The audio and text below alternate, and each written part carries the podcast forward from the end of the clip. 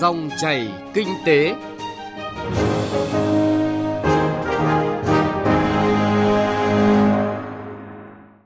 Biên tập viên Trung Hiếu xin chào quý vị và các bạn. Thưa quý vị và các bạn, trong chương trình Dòng chảy kinh tế hôm nay, chúng tôi chuyển đến quý vị và các bạn những nội dung chính sau đây. Cần sự đồng bộ trong cải cách môi trường kinh doanh. Giải pháp nào hỗ trợ tín dụng cho doanh nghiệp vượt qua khó khăn của Covid-19? Gia Lai thừa nguồn điện mặt trời, doanh nghiệp ngậm ngùi vì thường xuyên bị cắt giảm. Đây là nội dung được chuyển đến quý vị và các bạn trong phần sau của chương trình.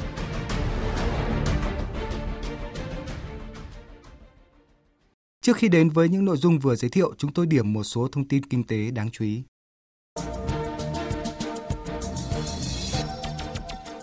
Mới đây, Thủ tướng Chính phủ đã giao Bộ Thông tin và Truyền thông chủ trì xây dựng chiến lược quốc gia về phát triển kinh tế số và xã hội số, yêu cầu hoàn thành và công bố trong tháng 8 năm nay. Ở Việt Nam, kinh tế số thời gian qua đa phần là tự phát, nhưng tăng trưởng ấn tượng do hạ tầng viễn thông tốt, mật độ người dùng cao, khả năng ứng dụng công nghệ tốt nhất trong khu vực. Do đó, sớm ban hành chiến lược quốc gia về phát triển kinh tế số, xã hội số là điều kiện quan trọng để huy động hiệu quả nguồn lực phát triển lĩnh vực này. Ngân hàng Nhà nước vừa có công văn số 3029 gửi các tổ chức tín dụng yêu cầu thực hiện nghiêm một số nội dung, đặc biệt nhấn mạnh công tác quản lý tín dụng đối với các lĩnh vực rủi ro cao như là đầu tư trái phiếu doanh nghiệp, tín dụng chứng khoán, bất động sản, BOT giao thông, cho vay tiêu dùng. Theo cơ quan thanh tra giám sát của Ngân hàng Nhà nước, tín dụng các lĩnh vực rủi ro tăng so với cuối năm 2019, đi kèm với nợ xấu tăng, nhất là cho vay tiêu dùng. Một số ngân hàng thương mại cũng có số dư đầu tư trái phiếu doanh nghiệp tăng cao so với năm 2019, nhất là trong lĩnh vực xây dựng và kinh doanh bất động sản. Mới đây, Ủy ban nhân dân thành phố Hà Nội ban hành một loạt quyết định cho phép sử dụng địa danh địa phương để đăng ký bảo hộ nhãn hiệu tập thể như sản phẩm mộc áng phao, gạo đỗ động, giò trà ướp lễ, rau an toàn ba vì, bưởi đỏ đông cao. Việc các sản phẩm nổi tiếng của Hà Nội có nhãn hiệu tập thể được dán tem nhãn sẽ giúp cho việc tiêu thụ dễ dàng hơn. Như sản phẩm giò trà ức lễ của huyện Thanh Oai nhiều năm nay đã được sách tay ra nước ngoài, giờ càng có cơ hội xuất khẩu chính thức khi được đăng ký bảo hộ nhãn hiệu tập thể tỉnh Hải Dương đang hoàn tất các điều kiện để phấn đấu trước ngày 18 tháng 5 năm nay sẽ đưa 5 đến 10 sản phẩm gồm vải thiều và các sản phẩm thuộc chương trình mỗi xã một sản phẩm gọi tắt là ô cốp lên sàn thương mại điện tử. Năm nay là năm đầu tiên quả vải Hải Dương được bán trực tuyến qua các sàn thương mại điện tử là Alibaba, Sen đỏ và Lazada. Điều này không chỉ thích ứng với sự phát triển của thương mại điện tử mà còn thiết thực mở rộng thị trường và giải quyết điểm nghẽn trong tiêu thụ nông sản Hải Dương do dịch Covid-19. Với lợi thế là cửa ngõ giữa ASEAN và Trung Quốc, Ủy ban nhân dân tỉnh Lào Cai đang kiến nghị các bộ ngành trung ương xem xét báo cáo chính phủ có cơ chế chính sách đặc thù để khuyến khích thu hút đầu tư vào địa phương. Theo đó, Lào Cai đề xuất được áp dụng cơ chế đặc thù như để lại 100% số thu từ hoạt động xuất nhập khẩu và 100% số thu vượt ngân sách trên địa bàn tỉnh, bao gồm cả số thu từ xuất nhập khẩu và nội địa để đầu tư cho khu kinh tế cửa khẩu Lào Cai, thực sự là một trong 8 khu kinh tế trọng điểm của cả nước.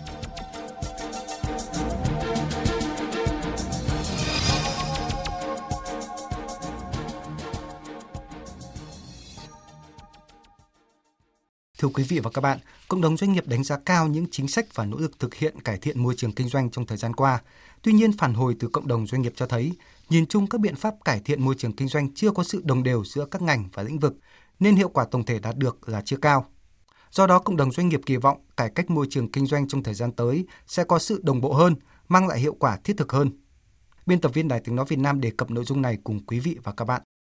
Luật sư Trương Thanh Đức, giám đốc công ty luật An Vi cho biết, Ông vừa mất vài tháng để hoàn tất thủ tục thành lập công ty mới của mình. Mấy chục năm làm tư vấn cho doanh nghiệp rất trôi chảy, nhưng giờ tự mình khởi nghiệp thì vị chuyên gia pháp lý này mới cảm nhận được hết sự nhiêu khê của thủ tục hành chính. Thủ tục hành chính được đánh giá là có thể nhanh hơn nhờ ứng dụng công nghệ thông tin, nhưng tư duy triển khai cải cách giữa các bộ ngành và lĩnh vực lại không đều, nên vẫn gây khó cho doanh nghiệp. Đơn cử như số dịch vụ công trực tuyến mức độ 3 và mức độ 4 tức là mức độ cải thiện cao nhất, đã tăng mạnh trong năm 2020, nhưng số hồ sơ làm trực tuyến vẫn còn thấp và chỉ tập trung ở một số ít loại thủ tục mang tính báo cáo. Thậm chí có tình trạng thực hiện thủ tục điện tử ở khâu này của bộ ngành này vẫn phải làm thêm thủ tục giấy cho khâu sau của bộ ngành khác. Thành ra doanh nghiệp phải thực hiện hai lần cho một chuỗi thủ tục hành chính. Trước sự cải thiện thiếu đồng bộ giữa các bộ ngành và lĩnh vực, luật sư Trương Thanh Đức nêu kỳ vọng Chúng ta cần phải cải cách lớn, cải cách đồng bộ, cải cách thực sự đột phá thay vì chỉ cải biên, cải biến, cải tiến, cải thiện. Doanh nghiệp mong cái bước tiến của cải cách là gì? Là bước tiến 5, 10 bước thay vì cứ tiến 3 bước lùi bước. Được có hai, gấp đôi nhưng so với thế giới rất tụt hậu. Mà chìa khóa cải cách chính là tư duy cải cách. Trước hết, cần có tư duy cải cách đồng bộ giữa các ngành và lĩnh vực. Đó cũng là khuyến nghị được nhiều chuyên gia kinh tế chỉ ra. Ông Phan Đức Hiếu, Phó Viện trưởng Viện Nghiên cứu Quản lý Kinh tế Trung ương, nêu câu chuyện ông gặp ở một hội nghị về môi trường kinh doanh giữa các nước trong khu vực ASEAN. Tại đó, đại biểu của Singapore đã dành cả bài phát biểu chỉ để nói về những việc họ làm chưa tốt và cần làm tốt hơn như thế nào. Trong khi đó, Singapore là nền kinh tế có môi trường kinh doanh dẫn đầu ASEAN và đứng trong nhóm 20 của bảng xếp hạng môi trường kinh doanh toàn cầu. Rõ ràng, khi yêu cầu cải cách đã trở thành tham vọng chung của cả bộ máy hành chính, thì sự vận động của cải cách mới có được sự đồng bộ và mang lại những hiệu quả thiết thực. Ông Phan Đức Hiếu đánh giá. Đây chúng ta phải nói là rất không đều. Và tôi nói với anh chị không đều nó hậu quả thế này này. Chúng ta cứ tưởng chúng ta cải cách được cái giấy phép xây dựng. Nhưng doanh nghiệp đâu có thực hiện một thủ tục. Như vậy họ thực hiện được một cái thứ tốt, họ sang lĩnh vực khác họ lại gặp ngay lập tức đó là cái nút thắt. Thế thì đấy không thể gọi là cải cách được. Nếu không đồng đều không thể gọi là cải cách được. Nên việc đầu tiên tôi nhận thấy ở đây rất không đồng đều.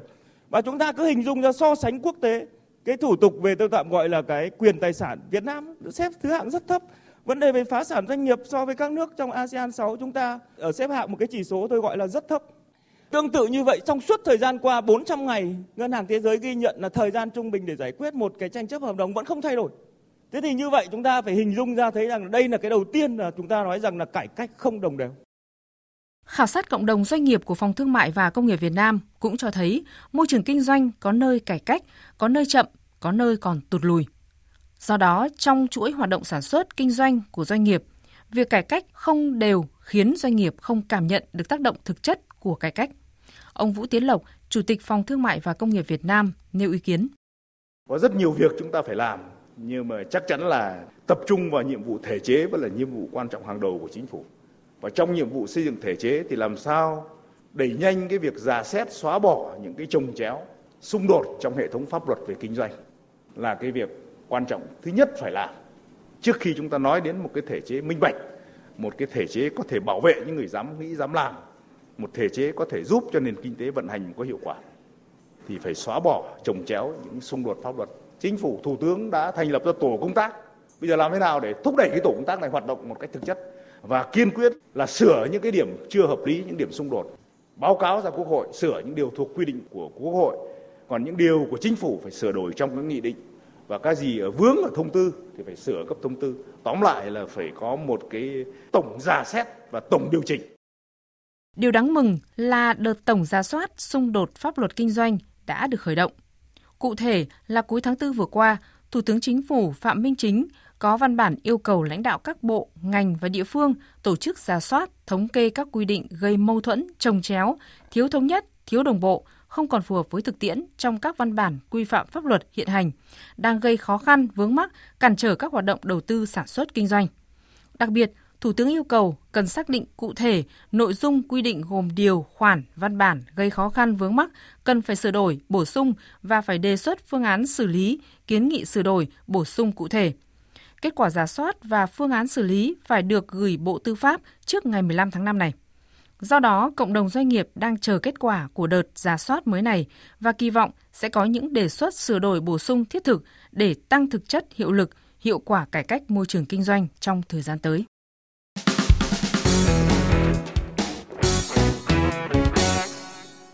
Thưa quý vị và các bạn, 4 tháng đầu năm nay, số lượng doanh nghiệp thành lập mới tăng hơn 17% so với cùng kỳ năm ngoái, là mức tăng cao nhất kể từ năm 2017 và tổng vốn đăng ký cũng tăng tới 41%. Nhưng bên cạnh nguồn lực mới tiếp sức cho nền kinh tế này, thì việc hỗ trợ và vực dậy những doanh nghiệp đã cạn sức vì ảnh hưởng nặng nề của dịch COVID-19 trong năm ngoái là yêu cầu quan trọng đặt ra, nhất là việc tiếp thêm nguồn lực tài chính và tín dụng cho doanh nghiệp. Từ ngày 17 tháng 5 này, thông tư 03 của Ngân hàng Nhà nước có hiệu lực, trong đó chỉ đạo các tổ chức tín dụng hỗ trợ khách hàng không có khả năng trả nợ đúng hạn nợ gốc hoặc lãi theo hợp đồng, thu nhập sụt giảm bởi ảnh hưởng của COVID-19. Theo đó, tập trung và miễn, giảm lãi và phí đến hết năm nay với những khoản vay của doanh nghiệp. Bà Hà Thu Giang, Phó vụ trưởng vụ tiến dụng các ngành kinh tế, ngân hàng nhà nước cho biết. Tiếp tục triển khai những cái chính sách giảm 50% mức phí giao dịch thanh toán qua hệ thống thanh toán điện tử liên ngân hàng. Cái giải pháp này sẽ được áp dụng từ mùng 1 tháng 1 đến 30 tháng 6 năm 2021 theo quy định tại thông tư 19 của Ngân hàng Nhà nước. Thì với cái ước tính của Ngân hàng Nhà nước thì nếu tiếp tục thực hiện cái giải pháp này thì cái số giảm thu phí dịch vụ thanh toán trong 6 tháng đầu năm nó khoảng 190 tỷ đồng thì cũng là góp phần hỗ trợ cho các tổ chức tín dụng để tạo điều kiện giảm những cái mức phí thanh toán này cho các khách hàng của mình. Đại diện Ngân hàng Nhà nước khẳng định trong thời gian tới sẽ tiếp tục theo dõi sát những diễn biến kinh tế vĩ mô và tình hình dịch bệnh để phối hợp với các bộ, ngành kiến nghị những giải pháp phù hợp nhằm tiếp tục hỗ trợ doanh nghiệp vượt qua khó khăn của dịch COVID-19. Đại diện doanh nghiệp thì đề nghị bên cạnh chính sách tín dụng hỗ trợ của ngân hàng nhà nước, các ngân hàng thương mại cần nâng cao năng lực thẩm định khoản vay và tài sản thế chấp để thiết thực hỗ trợ doanh nghiệp. Ông Nguyễn Hữu Thập, Chủ tịch Hiệp hội Doanh nghiệp tỉnh Tuyên Quang, chia sẻ khó khăn của doanh nghiệp vừa và nhỏ. Những cái công nghệ, những dây chuyền nhà máy, những thiết bị đầu tư gần như là ít được thế chấp và thế chấp một cái phần rất là nhỏ. Vì lý do người ta đưa ra là à do cái năng lực của cán bộ ngân hàng không đủ trình độ về chuyên môn hoặc là về một cái lĩnh vực gì để đánh giá cái dây chuyển thiết bị mà thực ra dây chuyển thiết bị nhà máy, đối với những nhà máy sản xuất thì những dây chuyển thiết bị công nghệ thì đấy là cái tài sản gần như chiếm tới 7 80% đối với cái tài sản của người ta đầu tư bằng nguồn vốn, mà lại không được khuyến khích để thế chấp cái điều kiện đó. Đấy cũng là những cái thật trạng là rất là khó khăn mà càng đối với những cái chính sách thì chúng ta càng phải nghiên cứu và tháo gỡ.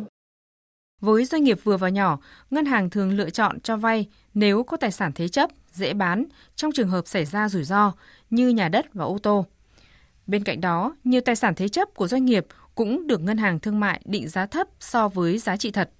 Do đó, ông Nguyễn Hữu Thập đề xuất trong trường hợp doanh nghiệp và ngân hàng thương mại không thống nhất được về giá trị tài sản thế chấp, cần có quy định được thuê bên thứ ba là một đơn vị định giá độc lập với tài sản đảm bảo và kết quả này được dùng tính toán khoản vay tín dụng cho doanh nghiệp. Như vậy, chưa cần hỗ trợ lãi suất mà chỉ cần ngân hàng thương mại giải quyết nhanh chóng, công bằng và công tâm với khoản vay của doanh nghiệp cũng đã là một cách hỗ trợ tích cực. Và cách hỗ trợ này nên được triển khai sớm để doanh nghiệp có dòng tiền duy trì sản xuất, kinh doanh, nhất là khi nền kinh tế đã bước vào đợt dịch COVID-19 lần thứ tư.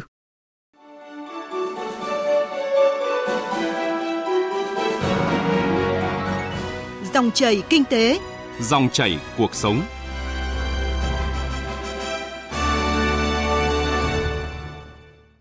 Thưa quý vị và các bạn, dịch COVID-19 đã làm chậm lại nhịp tăng trưởng của nền kinh tế nước ta và ảnh hưởng nặng nề đến doanh nghiệp trong nhiều lĩnh vực sản xuất kinh doanh, trong đó có doanh nghiệp đầu tư làm điện mặt trời. Chủ trương khuyến khích phát triển năng lượng mặt trời của Thủ tướng Chính phủ tại quyết định 13 năm 2020 là chủ trương đúng đắn nhằm đảm bảo an ninh năng lượng quốc gia. Thực tế tại Gia Lai khi triển khai chủ trương này, song song với hiện tượng nhiều doanh nghiệp vẽ dự án nông nghiệp để được hưởng giá bán điện cao nhất áp dụng cho điện mặt trời áp mái, thì còn tình trạng dư nguồn cung gấp đôi so với nhu cầu phụ tải điện, đang khiến hàng trăm doanh nghiệp đầu tư vào lĩnh vực này bị cắt sa thải, tức là cắt không mua điện luân phiên. Điều này đã xảy ra từ đầu năm tới nay và chưa biết tới khi nào mới chấm dứt, khiến cho nhà đầu tư hoang mang vì thất thu khoản tiền lớn và bị động trong kế hoạch kinh doanh. Nguyễn Thảo, phóng viên Đài Tiếng Nói Việt Nam thường trú tại Tây Nguyên, phản ánh thực tế tại tỉnh Gia Lai. Ông Võ Ngọc Quý, giám đốc công ty điện lực Gia Lai thừa nhận ngành điện đã dự đoán được tình trạng thừa nguồn ngay trong năm 2020 khi thực hiện thỏa thuận đấu nối với doanh nghiệp. Vì vậy, 70 trong tổng số 463 nhà đầu tư thỏa thuận đấu nối dự án điện áp mái trang trại vào cuối năm 2020 đều phải ký thêm thỏa thuận phụ về việc đồng ý bị cắt điện nếu có quá tải như một điều kiện để được ngành điện cho đấu nối và ký hợp đồng mua bán. Trong đó, có 35 đơn vị bị yêu cầu lắp thêm thiết bị để điện lực thực hiện đóng cắt điện từ xa trong trường hợp khẩn cấp. Thực tế hiện nay, tổng công suất của các dự án điện mặt trời áp mái tại Gia Lai là hơn 603 MWp, cao gấp đôi so với nhu cầu phụ tải điện của địa phương là 300 MWp. Điều này cộng thêm việc tính toán tăng trưởng phụ tải khoảng 10% một năm của ngành điện sai lệch so với thực tế, khiến tình trạng nguồn cung điện đã thừa nay còn thừa hơn. Tại thời điểm đó nói là theo tính toán ngành điện là lưới điện đủ giải tỏa công suất của chủ đầu tư đó. Tuy nhiên là cái khách quan là cái việc ừ, do ảnh hưởng Covid cho nên cái tốc độ tăng trưởng phụ tải nó không như tính toán, khoảng 9 đến 10% năm, nó tăng trưởng chỉ có 1 đến 2% thôi. Thì như vậy nó còn khoảng gần 7 8% là nó nó không xài hết nên lại tiếp tục đẩy lên lưới, thừa nguồn và quá tải cục bộ lưới điện. À, nhóm 1 là đã nằm trong tính toán là khả năng sẽ thừa rồi thì họ vẫn cam kết thì họ vẫn chịu phải chịu cái đó gọi là một trong những rủi ro về đầu tư thì nhà đầu tư cũng vẫn phải ừ, chia sẻ với ngành điện thôi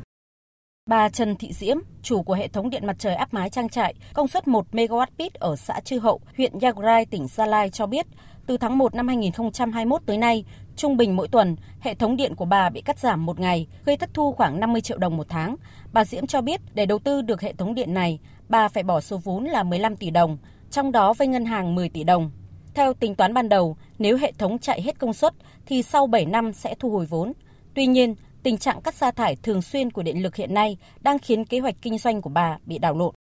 Tôi thấy là nó sẽ gây là lãng phí cái nguồn điện và ảnh hưởng đến cái lợi ích của doanh nghiệp. Hiện tại thì à, theo cái lịch điều độ của điện lực á, thì trung bình là khoảng từ 6 từ 4 đến 6 ngày trên một tháng thì nó sẽ ảnh hưởng đến tổng cái doanh thu trên tháng của chúng tôi thì tầm mấy chục triệu đó. À, thì nó sẽ làm chậm cái tiến độ à, thanh toán